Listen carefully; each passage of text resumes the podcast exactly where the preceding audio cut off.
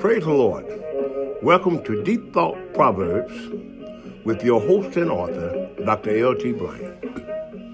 The purpose of this program is to help the individual perfect a good conscience toward God, themselves, and their fellow man. And now,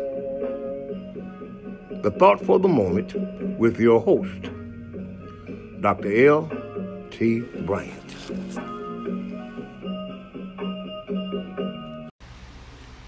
A friend is just that a friend. You tell a tree by the fruit it bears.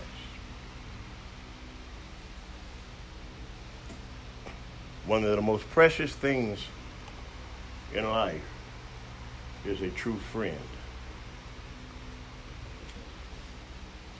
Someone whom you can trust and rely upon in the time of trouble. Someone you can rejoice with in the time of joy. Someone you can cry and weep with in the time of sorrow. Too many people's lives have been destroyed by what they thought were friends, only to find out that that which was considered their friend turned out to be one of their greatest enemies. But a friend is just that a friend. Friend means a close associate, someone dear. And many times a friend does not have to broadcast their friendship because they show it in the life they live, in the way they treat you, in the way they respect you. When all is said and done, they are there. Ruth, the daughter of, I believe it was Naomi in the Bible, was married to a Jewish son with a sister in law as well. And when her husband, the mother in law's husband, and her two sons died, it was just her and her two daughter in laws. The one kissed her and went back to her people. But Ruth said, Please don't ask me to leave you. Wherever you go, I will follow. She said, Let your people be my people, and let your God be my God. And Ruth followed Naomi into the land of Israel. And there she became a part of the family of King David, the lineage of the flesh concerning Judah, and a part of the family according to the flesh of our Lord and Savior Jesus Christ. And I wrote a song, and I called it Ruth.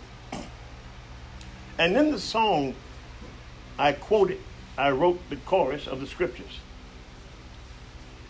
Please don't ask me to leave you, nor to return from whence I come.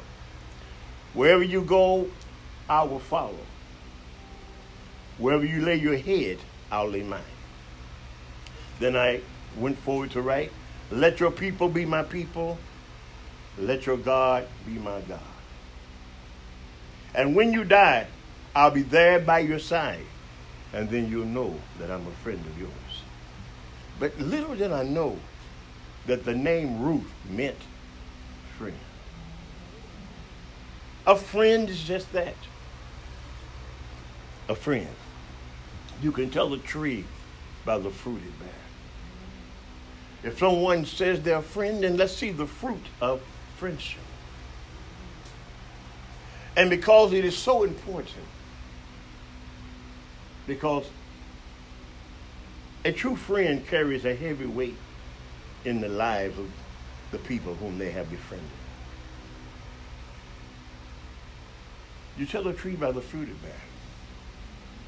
So, know them that labor amongst you, know them whom you walk among. Know them whom you put your trust in. Know them of surety whom you call friend. You tell the tree by the fruit it bears.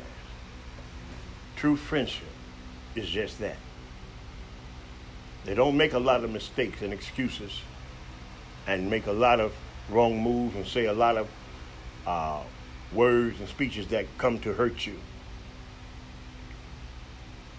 in the name of I didn't mean it or I'm just talking in the name of friend. Those are not the attributes of a friend.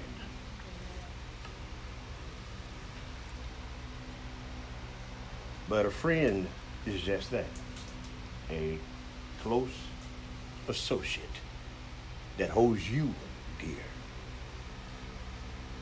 Not only do you hold them dear, but they hold you dear. And you can trust them. And their life, their fruit, the heart and mouth speaks the same. Everywhere they turn, friendship, friendship, friendship, friendship, friendship, friendship. The storm, friendship, friendship. Good times, friendship. Bad times, friendship. When all turn their back, friendship. Friend, friend, friend, friend. So a friend is just that. A friend. You should tell a tree by the fruit it bears. Someone claims to be your friend, or you be a friend to them. Make sure that every attribute, their fruit, shows just that. A friend.